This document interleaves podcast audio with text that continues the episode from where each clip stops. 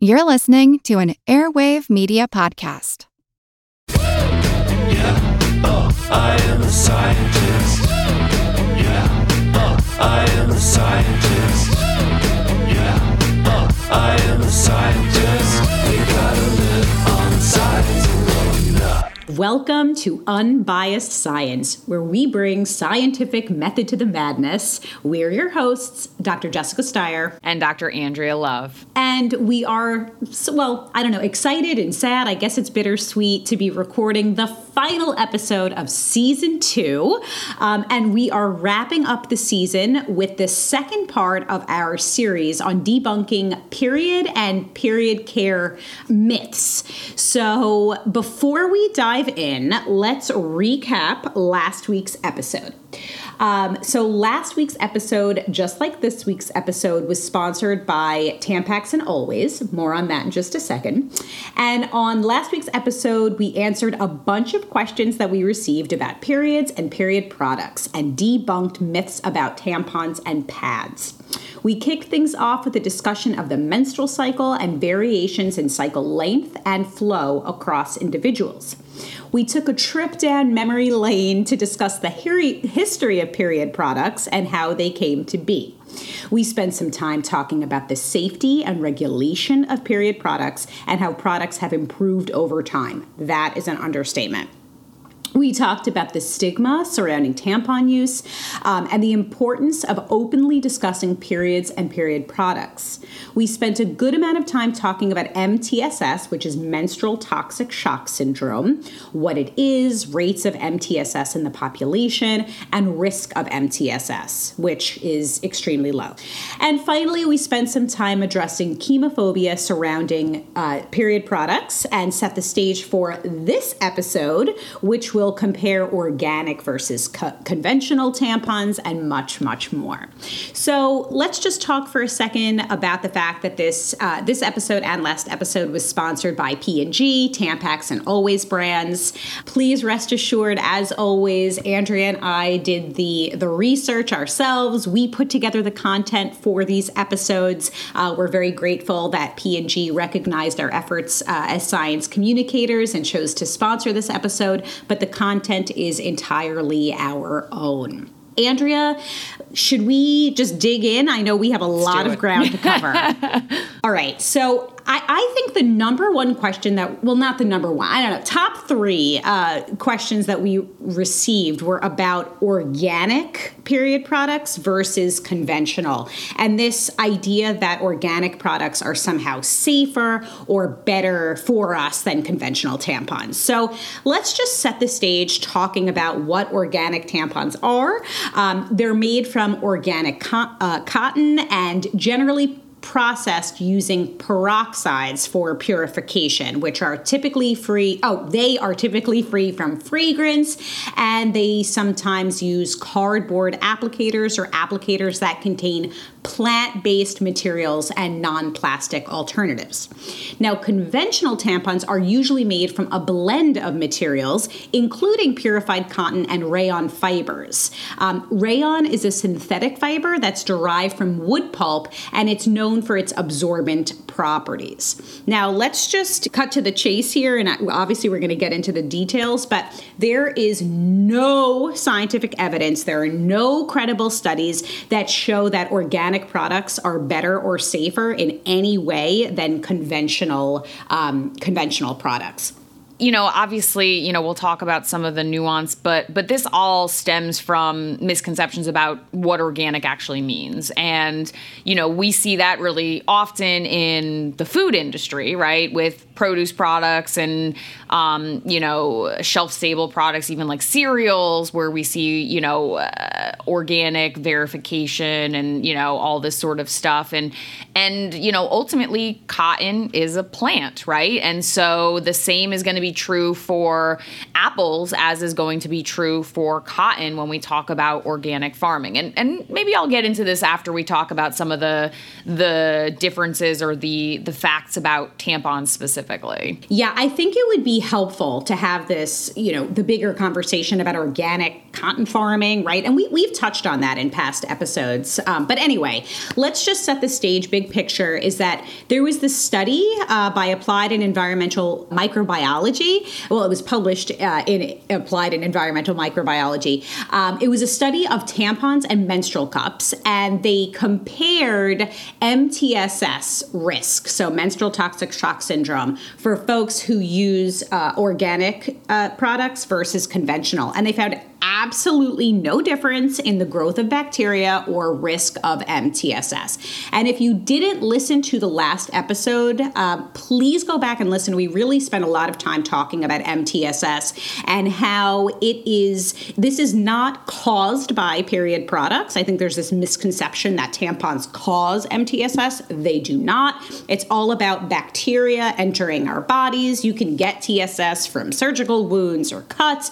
lots of different ways ways. The risk is super low, and if you do get TSS, it's actually very treatable. So go back and listen to that episode if you haven't already. So I think the next um, the next you know, fact talks about uh, purification of the fiber. So, you know, ultimately, cotton is cotton is cotton, right? It, it, the, the farming practices, and, and, I'll talk about that in just a minute. Um, but ultimately, you're, you know, taking the plant, the cotton plant, and you're processing it into the fibers that are going to be used in the tampon, whether it's organic or whether it's conventional.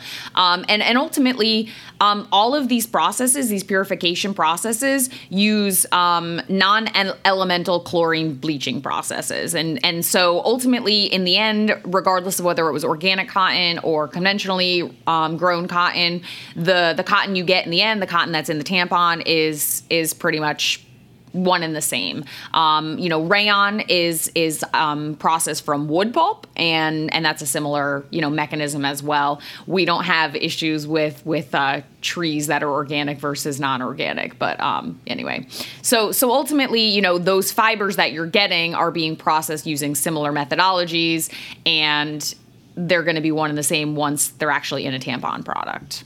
The other, the other, the other fact I think that's super important is that you know, and I think we touched on this in some of our infographics and and throughout you know our podcast is is this concept of chemophobia, which certainly translates to menstrual products and and hygiene products in general, um, which of course is the abnormal or excessive fear of chemicals.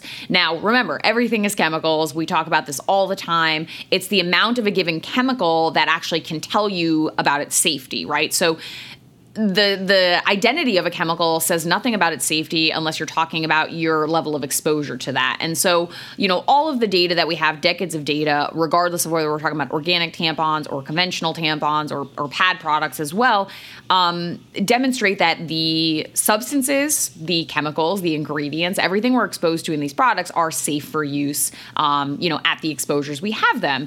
Now there's a lot of marketing out there, right? So there's a lot of organic brands that are claiming that conventional tampons or non-organic tampons cause infertility, cause cancer, etc. But there's no data to support any of that. Um, ultimately, that's a fear-based marketing ploy, and we have a lot more to say about fear-based marketing um, in future posts on our social media page and maybe even in a podcast. But ultimately, there are no data to support that. As we mentioned, the fibers are one and the same once they're actually in the final tampon product. But maybe I can take a second to just talk about, you know, what is an organic cotton, right? And so organic farming have USDA based guidelines and really they relate to the types of pesticides that are allowed. And so again, a common misconception is that organic products do not use pesticides and that's actually a fallacy. Um, organic products do use pesticides, and they are permitted to use pesticides. They're just different classes of pesticides. So they're termed organic pesticides, meaning they're derived from nature, in contrast to conventional pesticides, which can be altered or adjusted in the lab. Now, those alterations actually can lead to increased stability of pesticides. It can actually lead to improved specificity, meaning those pesticides are only going to kill target insects or pests and they're not going to kill non-specific organisms that may be beneficial for the environment. Um, and we talk way more about this on our organic podcast episodes, but ultimately organic cotton and conventional cotton, they're both going to use pesticides. They're different types of pesticides. They all have their different types of toxicity. Um, but by the time you're getting that in a tampon product, um, they're obviously safe to use either way you choose. I think one other thing that's maybe important to note is in conventional crop raising or conventional agriculture, um, genetically engineered products are allowed. And we've talked about GMOs again. We have two podcast episodes on GMOs, and we've done a lot of podcasts on this.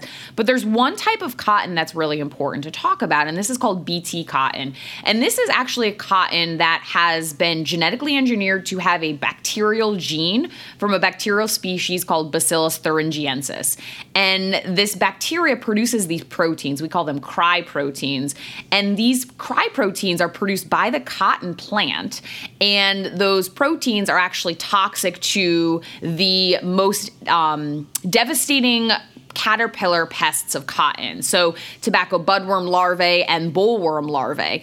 And so, basically, in conventional cotton raising, you can have this cotton species, this BT cotton, that's producing a natural insecticide by making these proteins, these Cry proteins, and you can kill these really devastating pests of cotton without having to spray them with pesticides. Um, so, it's something to keep in mind. Again, there's a lot of misconceptions about GMO crops and, and ultimately there are decades of data to demonstrate that that these are safe and effective. Um, and BT cotton has been was approved in the by the FDA in in 1995, so it's been around for 27 years at this point, and and again, decades of data demonstrate that it is safe and effective. And maybe we can remind folks that tampons are class two medical devices that are uh, very rigorously studied and monitored um, and regulated by the FDA. So, all tampons, organic, conventional, whatever they may be, they're all rigorously tested for safety. So,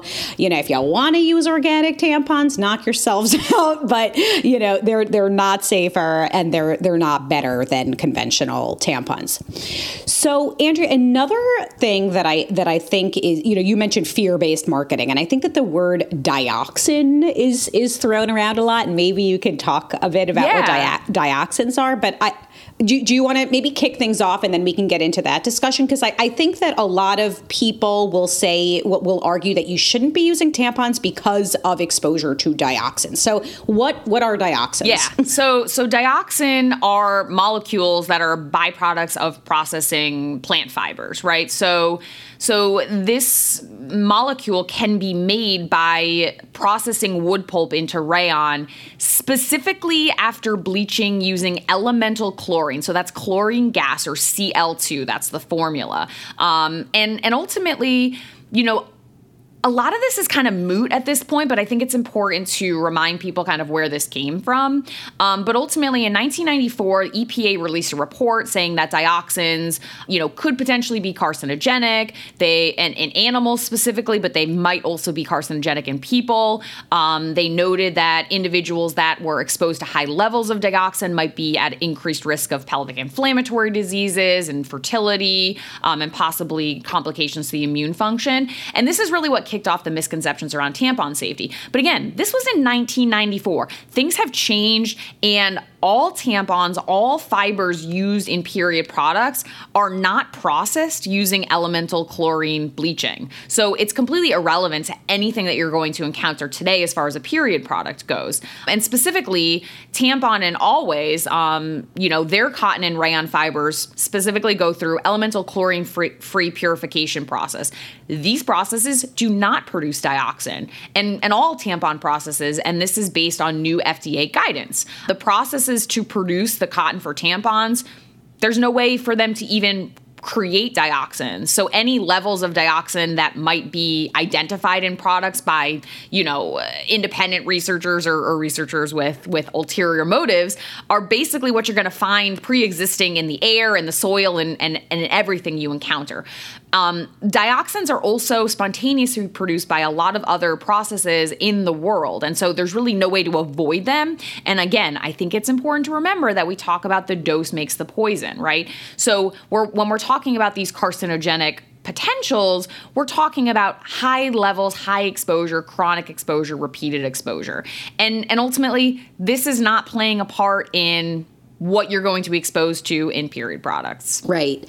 Um, I, when you said 1994, by the way, my brain immediately went, "Oh, that was six years ago, right?" do, you, do you do that? no, but it was a long time ago, and, and obviously our period products have come a long way. And I just want to repeat what you just said because it is so important that Tampax and Always Cotton and Rayon fibers they go through an elemental chlorine-free purification process that does not produce dioxin. I feel like again, you know, we said dioxin, chlorine is another uh, fear-based marketing word, right? That I hear all the time. So yeah, glad that we put that to bed. I think it's also important to remember that a lot of the data that have kind of played into this fear um, is based on mm-hmm. animal studies and we've talked yes. about this a lot that you know animal studies don't necessarily mirror what's occurring in humans so we need you know clinical trial data or longitudinal data or you know all these other ty- types of data. So you know there was a 2002 study in animals that found that monkeys exposed to dioxin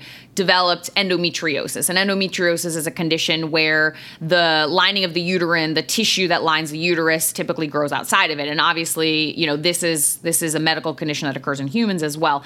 But again, this was not something caused by tampon use. This was something right. caused by intentional high exposure of dioxins. And again, as this process, this elemental chlorine gas bleaching is not used to process fibers used in period products, it's essentially irrelevant nowadays. Mm-hmm. And and we there's been so much research that has shown that tampons are not the problem, right? Exposure from a tampon is minuscule, and as you beautifully articulated, the dose makes the poison. To be exposed to such a you know a small level is is yeah, irrelevant. Um, and also, we forget, and uh, sorry if you just said this, um, dioxin is present in our food. So if you're eating food, you are exposed to dioxin. And actually, the World Health Organization, um, they've said that 90% of human exposure to dioxin is through our food, um, meat, fish, shellfish, dairy products. And again, just, I don't know, for the hundredth time, the FDA states that tampons produced today are free of elemental chlorine and do not produce dioxins.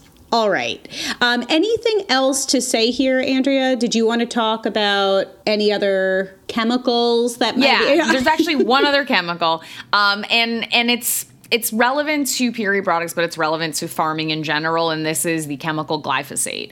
Um, and glyphosate has really gotten a bad reputation um, because of links to the company formerly known as Monsanto. And I'm not going to get into the politics of that um, or you know big agriculture today, but but ultimately it's it's its name has kind of gotten tarnished because of linkage to big agriculture corporations that have some suspect, you know, behaviors, not because of agriculture, but because of how the organization functions. But anyway, there are some cherry picked studies that you know want to suggest that um, this chemical glyphosate, and one of the brand names is Roundup, and people have probably heard of that, um, can be present in conventional tampons. And the reason that is is because glyphosate is an herbicide. Basically, it's a chemical that we can use to strategically kill um, weeds and and not kill our actual plant crops.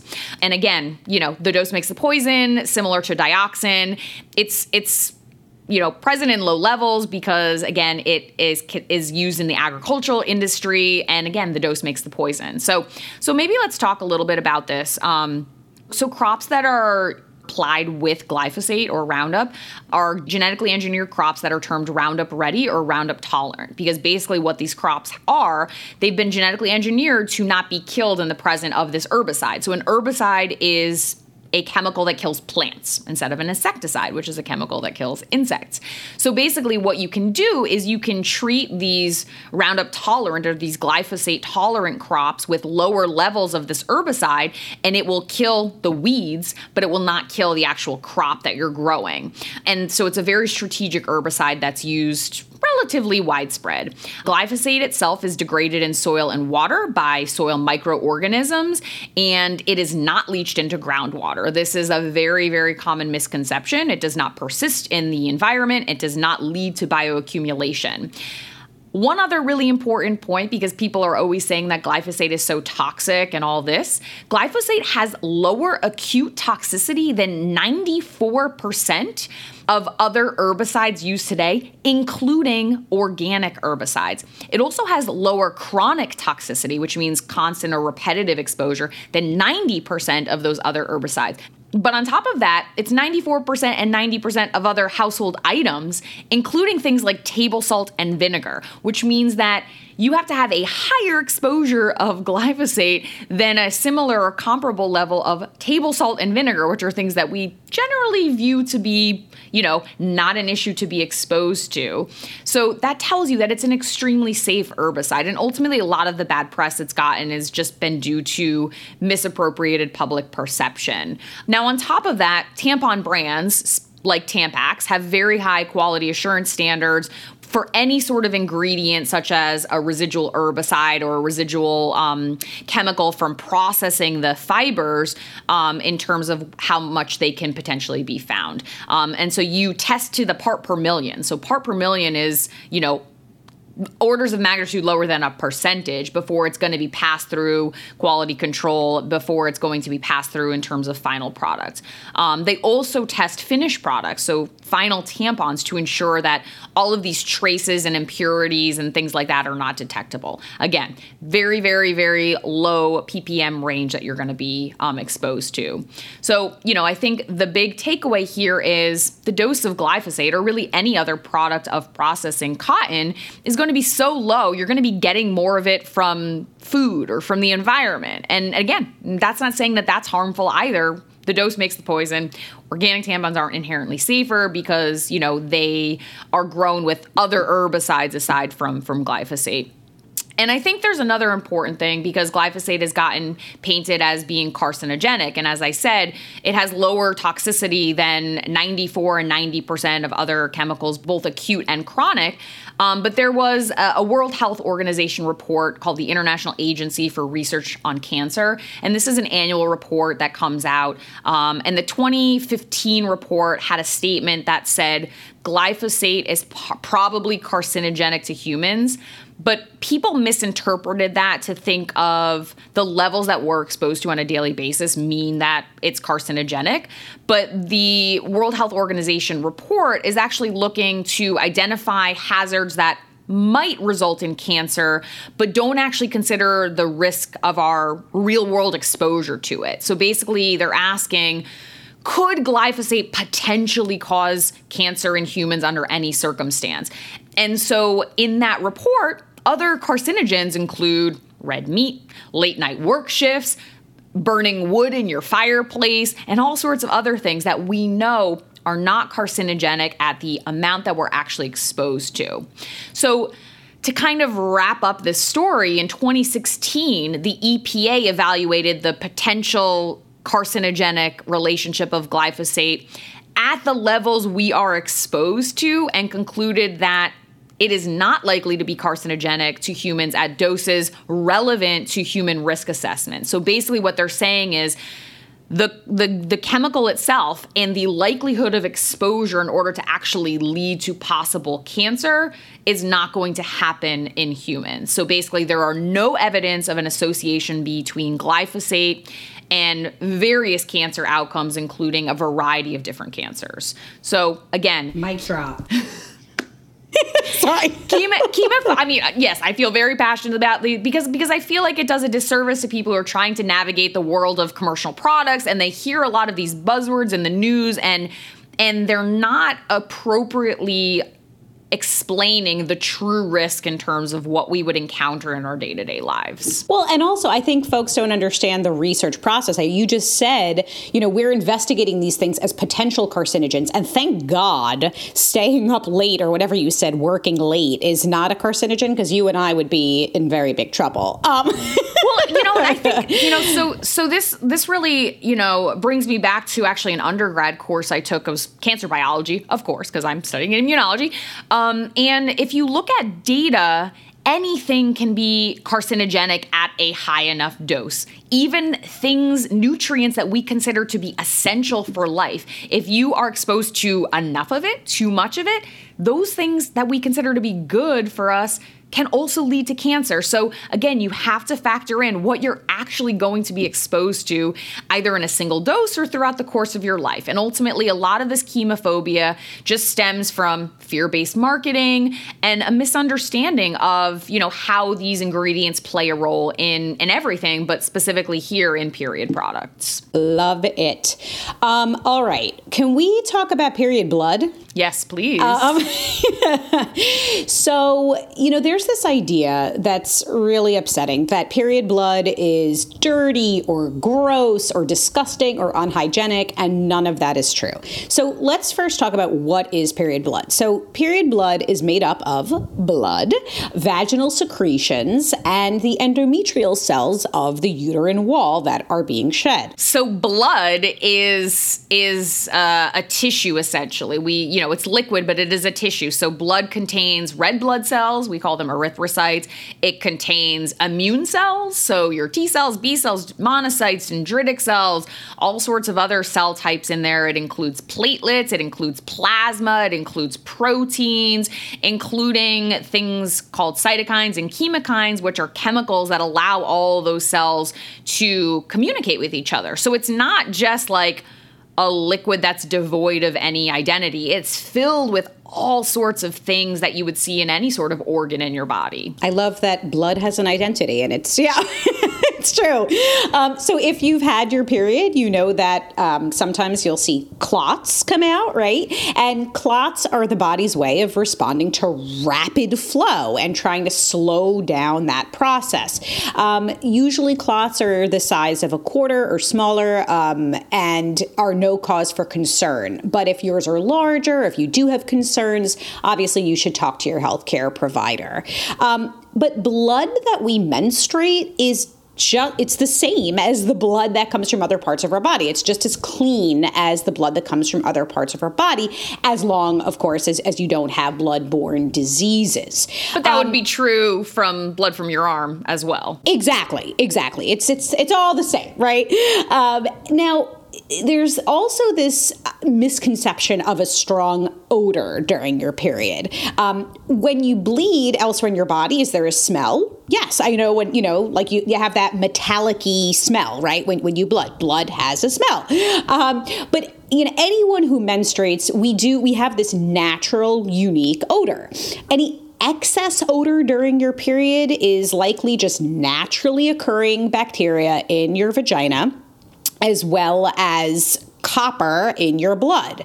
Um, and if you notice a strong odor, your your hygiene product has probably been sitting for too long. Any period product that you're using, right? It's probably been sitting for too long and you need to change it out. It needs to be replaced or emptied. And this is because, you know, when when blood is exposed to heat and air, uh, the bacteria and thus odor occur, right? Because that's what happens when our blood is exposed to the air. That's just what's going to happen. There's going to be an odor. But of course, if you're worried about any excess odors, if things just don't seem right, or if they're different than, you know, if things smell different than they usually smell, then it's a good time again to talk to your healthcare provider. I, I have to talk about this this trend that I'm seeing on TikTok. I know, Andrea, you're not uh, on TikTok like I'm I am. Not a TikToker, no. I think I don't know if it's called a vampire facial, if I'm getting that wrong. But people are taking their menstrual blood and they're rubbing it on their face, and there are these claims that it's, you know, that that it's it's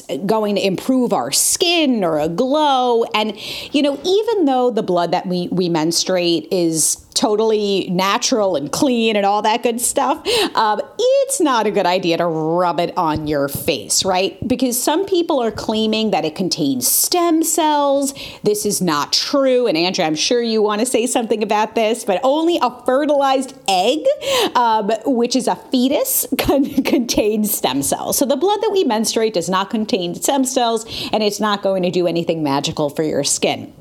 Um, there's this idea, and I know you want to talk about this, that menstrual blood is beneficial through the activity of our platelets. So, could you talk to us a little bit about platelets and, yeah. and PRP so, and all that good so, stuff? Yeah. yeah. So there's a there's a lot of misconceptions that that are um, circulating about the beneficial activity of menstrual blood when applied to the skin, and and as I mentioned already blood contains it's an organ. It contains a lot of things. It contains different cell types red blood cells white blood cells those are our immune cells and it also includes platelets. And platelets are basically um, they were derived from cells once upon a time. They are not really cells but they're structures or or you know, small mi- micro cells, I guess, that basically help assist in clotting and wound healing processes. So if you cut yourself on your skin and you form a clot and you form a scab and things like that, platelets are involved in clotting. So if you have low platelet count, that means that you might be at risk for hemophilia or, or blood clotting disorders.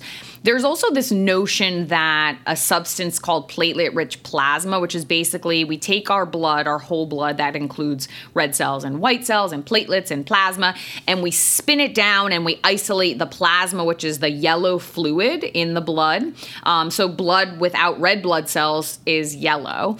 Um, and it includes platelets, and they, they concentrate the amount of platelets. So, then you've got this liquid, this fluid that has platelets, no red blood cells, probably has some white blood cells in there, and then it's got lots of plasma. And there's I don't know, an emerging group of people and clinical practitioners that believe that platelet rich plasma participates or aids in healing of soft tissue injuries, things like cartilage or connective tissue, and and that it's very beneficial. And and I want to be clear, and and I don't want to get into the weeds here, but um, there's really not a body of evidence to demonstrate that PRP that you've probably heard of, platelet rich plasma, is actually beneficial for these processes. Um, and that's usually done through injection, but we'll talk about that later. But ultimately, there's no evidence that this is going to help when applying it to your skin. But beyond that, we're not applying isolated platelet rich plasma. Or applying or people are talking about applying whole blood and whole blood includes all those other things. Red blood cells immune cells molecules like i talked about these proteins these cytokines and chemokines and and these things and there's also other things right? Cellular debris dead endometrial cells blood vessels mucus um, you know and and again in and of themselves they're not dirty but they're inflammatory right? You have these chemicals that your immune cells are are producing to communicate communicate with each other and and lead to all these immune processes if you rub that on your face that could be irritating that could be all sorts of you know it could lead to all sorts of dermatological issues as well. And depending on where you're taking this period blood from like if you're letting it sit in a menstrual cup for several hours or you're you're squeezing it out of a pad. I'm, I'm, still trying to wrap my brain around what people are doing, but this is this is not sterile, right? Because now that's sitting in a in a reservoir, right? So there's sweat, there's potential bacteria that's from your skin and other sources that are naturally occurring, but you don't want to then rub it on another part of your body. Um, and again, there's other things, dead cells and dead cells secrete lots of um, signal molecules, like danger molecules, that again can be very irritating. So there's, again, first, no evidence that this is helpful to begin with, and this can be potentially dangerous. And of course, you know, when, when, I hear about this trend, I always hear it's natural, it's totally natural, you know, this appeal to, to nature fallacy. And it's like, yeah, poop is natural too. I'm not rubbing that on my face, right? Just so. All right, Andrea, we've talked a lot about tampons. I, I let's maybe we could talk about um, other period products. You know, the the whole but when we're talking about period products, you just have to select whatever works best for you. There are pros and cons to all options. It's a deeply personal decision. Um, I've tried a lot of different things. Tampons just happen to be my thing. I Same. know some people prefer menstrual cups or period undies or pads, whatever it is. So, so maybe we could just talk about the different types of products and some of their pros and cons. Definitely. So, when you need mealtime inspiration, it's worth shopping Kroger, where you'll find over 30,000 mouthwatering choices that excite your inner foodie. And no matter what tasty choice you make, you'll enjoy our everyday low prices, plus extra ways to save, like digital coupons worth over $600 each week. You can also save up to $1 off per gallon at the pump with fuel points. More savings and more inspiring flavors make shopping Kroger worth it every time. Kroger, fresh for everyone. Fuel restrictions apply pads uh, pads you know a lot of people when they first get their period they they'll often um, start with pads. It's it could be a good option if you're getting to know your flow and your body or if for whatever reason you're uncomfortable with a tampon or a menstrual cup pads can be a great option. Uh, and you could use a pad by itself as a double layer of protection with a tampon or a cup. Uh, when if you if you sleep with those products, that's what I do. Um, if I sleep with a tampon overnight, I you know I, I don't know. I, I, I just like to have the the pad uh, with the wings in place just just in case. Um, or for super heavy days, you know, day one of my period is uh, like a, a waterfall. Sometimes I'll, I'll, put a pad on just for extra peace of mind. Um, and pads are available in both reusable and disposable versions, so you could use whatever fits your lifestyle best. Um, and pads, like Always, offer numerous different types of pads, so you can adjust your size according to flow. You could choose ones with wings or without wings, whatever you like. So pads are great, but you know, there are certain things that you have to keep in mind when you wear them. So, pads need to be changed when they're full, otherwise, they'll leak, right? Um, pads typically last between four to six hours. Um, and, and some people like to change them more frequently. Uh, but again, that's sort of an average, four to six hours. Now, choosing a pad size is based on flow as well as underwear size. And if you have any questions about this, there's a really handy guide on the back of um, Always Packs to help you choose. And choosing the right size is going to lead to fewer leaks. So, good idea to choose the size that um, that works best for for you and your body. But you can't wear pads during certain activities like like swimming um, or judo. And if you're involved in an, I, I, I was going to say if you're involved in an activity activity that requires you to move around a lot, like judo, which I will have, I have no clue. Um, you know, it's possible that the pad can move um, or shift from its original placement and end up out of place. Um, now, there are special pads for sleeping with special materials that wick away um, those gushes that we feel and larger backs for when you're tossing and turning, and they're less likely to leak. Um, but some people find pads to be bulky and uncomfortable. I fit into that category. Same. I feel them, whereas I don't feel tampons at all. So it's just it's not the right option for me. Um, but like I said, sometimes I'll wear it overnight or on super heavy days. Pads are a great option. So I had um, I had colorectal surgery, and you know things were kind of traumatized down there for a while, and so during that time, you know, it just wasn't comfortable to insert anything, and so in that instance, when I had my period um, during recovery, I ended up using pads during then. Well, and also after you have a baby, right? Because you can't insert any anything into your into your vagina after you have a baby um, vaginally. And so, you know, this goes for anything. This goes for intercourse. This goes for tampons. It goes for menstrual cups. It goes for anything. Suppositories. So yeah, a, all sorts of stuff. There you go. Exactly. So, um, so yeah. So that's another time when when pads uh, are a good way to go. All right. So let's talk tampons. Um, I, you know, I think a lot of preteens and teens will gravitate towards pads, but not realizing that you can absolutely use tampons, you know, no matter what age you are, right? I started with tampons first period in middle school because, you know, again, I had a conversation with my mom. She kind of walked me through how to insert it. I think that's the biggest like roadblock for for younger girls is, you know, kind of not being understanding of their body and their anatomy fully and how the tampon actually gets inserted and where it sits and all that. But once you kind of get over that, then it's, you know, once you get the hang of it that first time, then it's pretty straightforward to insert. See, and I think that that's so amazing because I like I said on the last episode, I was 14 when I got my first period and I was so shy about my body and I and I wish that I felt more comfortable having these conversations because I was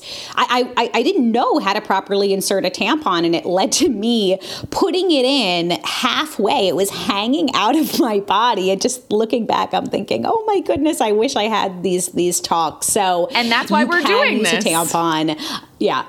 Exactly, exactly. Um, so, just like pads, tampons come in a variety of different sizes. Um, tampons, like Tampax, uh, come in multiple different types and absorbency levels that you could choose from based on your flow. Day one for me, I'm super plus. Um, I don't know about you, Andrea. Oh, yeah. Um, and then over the course of my period, you know, I usually will then switch to like super and then regular, and it kind of tapers uh, over the course of my period. And there's this misconception that in order to use tampons, you have to be sexually active, but that's of you know that that that's that's not the case at all. Um, if you're old enough to get a period, you can use a tampon. End of story. Um, so, if you're, like we just said, if you're a tampon user and you've recently given birth, uh, doctors recommend waiting six weeks before commencing use. And this goes, as we said, for anything, including penetrative sex, um, period cups, and, you know, anything, anything that goes into the vagina. Um, if you're a judo, is it judoka, Andrea? Ju- did I say? Judoka. Judoka. Oh, judoka. Oh my God. Sorry, you're cringing over there. I know it. If you're athletic, um, you know, if you're very physically active and you don't enjoy using like a bulky pad, just doesn't fit your lifestyle, tampons are a fantastic alternative. Um, and, and you don't have to have that gush feeling. So some, some people don't like that feeling of actually feeling the blood, um, you know, come out and they want more of an invisible period. And so for folks um, who, who, who, um, don't want to feel that gush, tampons are a great option because you don't feel it once it's inserted.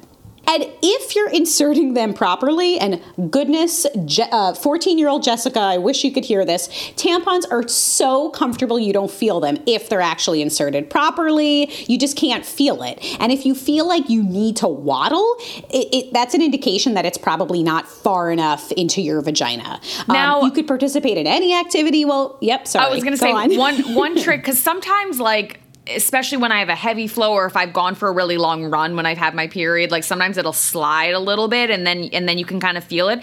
And and just to be clear, you know, you can help it along if you need to. Like if it shifts and it's it's feeling uncomfortable, just make sure you wash your hands. You can insert your finger and kind of reposition it a little bit because there are tampons that come without applicators and and in that instance you are inserting it with your finger instead of with that helper cartridge. So tampons are great because you could basically do anything, right? You could go swimming, um, you could sleep in a tampon as long as you change it every eight hours. You know, your body, your vagina has no clue if it's daytime or nighttime. So you could sleep in a tampon. Um, they can be more compact than pads, makes them easier to carry on the go. Um, and Tampax has some really great tips and videos on all things tampon. Uh, so if you want to head to their website and social channels, you could go check those out. All right, period panties. This is a, a, a hot trend now. Have you ever tried period undies, Andrea? I have not. Um, I'm not a pad fan in Okay. general, so I just Okay. I don't feel the desire to get on the period panty train. Okay. Well, so they're just undies that are absorbent, right? Super absorbent, and they're designed to absorb blood. And just as pads and, and tampons, they come in various absorbency. Some are designed to be used on heavy days, some are designed to be used on light days, and they could also be used in conjunction um, with other period products. So some people will use period panties on day one of their period while they're also using tampons if they have a very heavy flow. Um, so the pros of period panties are that they can be more environmentally friendly, um, they're comfortable, and they're typically a one-time investment, so they're good on your wallet. Um, the cons are that the startup cost is higher. Um, you have to invest in multiple pairs uh, of the undies to prepare, um, unless you're doing laundry on a daily basis, right? You have to come prepared with multiple pairs. Um, and and for me and other people I've heard, you can feel more wetness than with a tampon, right? Because you're you're you're you're sitting in your period underwear, which fills with blood. Um, even though it's absorbent, you can kind of feel that wetness and dampness. Um, and it's also an issue for folks who don't have access um, to, you know, easy access to, to washing machines or to water to wash the reusable underwear properly. I was you you just read my mind. I think that a lot of you know the environmental impact of reusable options is obviously something to consider, but we have to also remember that those need to be sanitized properly. And there are a lot of people, whether it be, you know, in in developing countries, those experiencing homelessness, whatever the case happens to be, that don't have the resources to thoroughly sanitize these types of products. And then if you're reusing them, that could be that could be dangerous without properly cleaning them, right? Because you could be introducing harmful bacteria into your body. Um, if you're interested, Always Z's period underwear. Um, oh well, excuse me. Always offers um, Always Z's period underwear, and that's a disposable option. Actually, if you're interested in the 360 protection, period underwear can provide, but don't want to or have access to wash reusable underwear properly. So, hot tip. All right. Now, I feel like menstrual cups, we have to talk menstrual cups. They're all the rage right now. So let's talk about what they are. It's um, menstrual cups are ins- inserted into the vagina and they collect blood into the cup, which can then be emptied and then washed, wiped, or rinsed, uh, depending on the scenario that you find yourself in, and then reinserted. Um, so you basically you you fold them up and then you you put them, you insert them into your vagina. Um, they're they're often made of silicone, but they can also be made of rubber or thermoplastics. And depending on the size of the cup, they can hold one to two ounces of blood, which is the equivalent of three to six tampons. So, a lot of people really like menstrual cups because they are environmentally friendly, right? You can reuse them. Um, when inserted properly, they're quite comfortable. Uh, money savings. So, just like period underwear, they're typically a one time investment. Um, they could be left in for a longer period of time, no pun intended, uh, longer longer than a tampon. So you could actually leave a menstrual cup in for about 12 hours. And then, just as with a tampon, you could uh, go about your life, engage in physical activities or swimming, whatever you want with a menstrual cup inserted.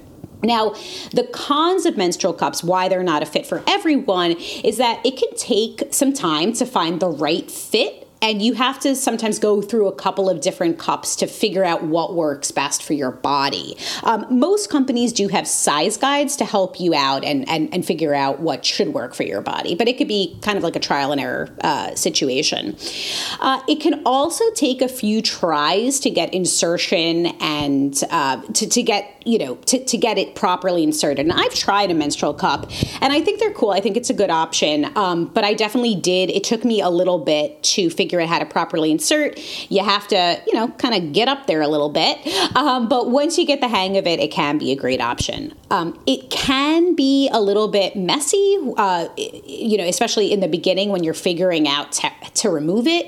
Um, and if you have an iud it's definitely a good idea to talk to your doctor first before you um, before you choose a menstrual cup. I want to echo the issue with period underwear here. Again, menstrual cups are not necessarily a viable option for people that don't have the ability, access to clean and potable water, the ability to properly clean them and sanitize them. Um, so, you know, yes, there is an environmental benefit. And, and once you kind of figure out what your size is and how to fit them and get that kind of seal um, when you insert them, um, you know, there's an economic advantage as well. Um, but again, they're not necessarily an option for everyone. Right. So, again, as we've said, you just have to um, figure out what works best for you. There's no best period product. Each of them come with their own pros and cons. So figure out what works best for your body.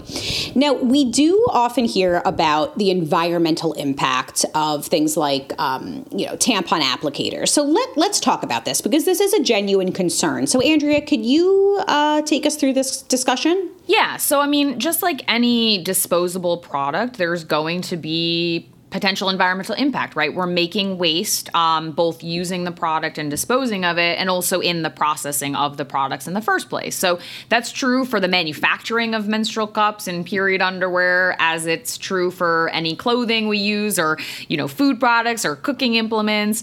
Um, so certainly, you know, we want to try and minimize our impact on the environment, but of course, we have to consider our individual contributions in terms of you know the contributions at large. But certainly, plastics in particular de- decompose very very slowly. And so you know there are there are legitimate concerns that you know particularly applicators of period products that contain plastic they're going to decompose relatively slowly compared to other items.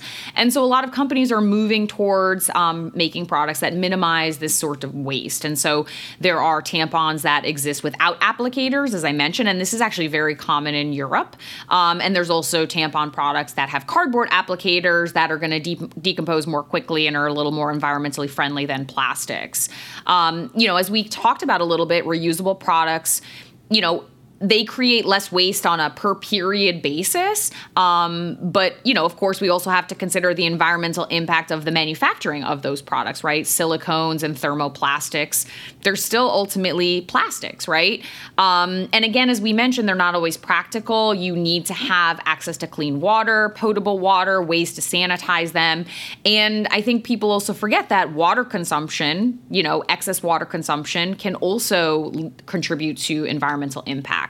Um, and, and something, of course, that we want to consider for those who are using reusable period products is they do need to be cleaned and stored properly because that can ultimately play a risk of uh, bacterial infection to you the next time you use them. So if you are going the reusable route for, you know, reduced environmental impact, we do want to ensure that you are cleaning and storing them safely for your own health. So some people who are tampon users and have this concern, as you said, they could use the applicator free version. And actually, that's super common uh, outside of the US. I have a, a, friend from Australia. She needed a tampon, and so she asked me for one. And she looked at looked at mine, and she said, "What is this? I have no idea how to use this applicator." So she actually pushed it through and just used the actual, you know, tampon itself. So I thought that was really funny. But um, yeah, I think you raised some really important uh, considerations, and I think that people just automatically think that you know the plastic applicators that's the only way that we're impacting the environment, but there are lots of other ways that we impact the vi- environment. So thank you for for highlighting those. I think you know the big takeaway is there's no perfect solution, right? Everybody that has a period has to find something that works best for their lifestyle that makes them comfortable you know and we have to weigh you know the impacts and the trade-offs and there isn't a right or wrong answer and that's why there are so many period products out there. All right. Well we we really hope that you enjoyed this episode in this series and i, I just want to thank you all for tuning in and for all of your support. Um, fear not we will be back um, better than ever for season three of the pod. Uh, with that, Andrea, can you take us home? Yeah, absolutely. Thanks for joining us today. We hope you learned a thing or two. And if you like our pod, please share with your friends and family and leave us a review on Apple Podcasts. And remember, folks, if you want more unbiased science, please check out our Substack subscription. We post extended content on there that is not available on our social media channels. And we regularly respond to questions and comments from subscribers. So you'll have a direct line to me and Jess. In addition, subscribing to our Substack also gives you access to our private Facebook group, our monthly live Q&As, and other perks from the pod. So check it out at theunbiasedscipod.substack.com. So thanks everyone. This wraps up season two of the pod. We are so grateful for your support and for tuning in. We're taking a little summer break to reset and plan to come back stronger for season three, um, probably around the September timeline. We will, of course, continue to provide updates on COVID 19 and many other science and public health topics on our social media accounts. So be sure to follow us on Instagram, Facebook, Twitter, and LinkedIn at Unbiased SciPod. Catch you next time on the pod, your trusted source for no nonsense, just science. Yeah, oh, I am a scientist. Yeah, oh, I am a scientist. Yeah, oh, I am a scientist.